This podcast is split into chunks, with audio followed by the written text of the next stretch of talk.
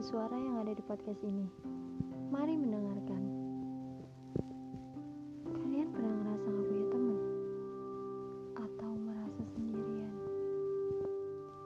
Kayak di dunia ini cuma ada kamu sendirian. Kalau aku sedang merasakannya. Tapi memang itu salahku.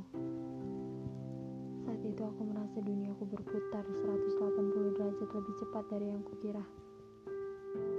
Dan saat itu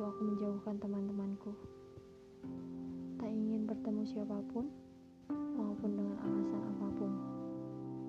Aku membuat keputusan yang menurut aku benar. Sampai aku sadar, banyak tak bisa diajak tertawa. Dan mereka punya apa yang gak harus aku di sana. Itu keputusanku. Aku selalu menanggung apa pun resiko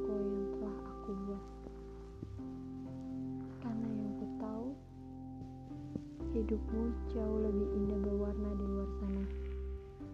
Jauh bahagia tanpa luka-lukaku, dan jauh lebih bersuara tanpa diamku.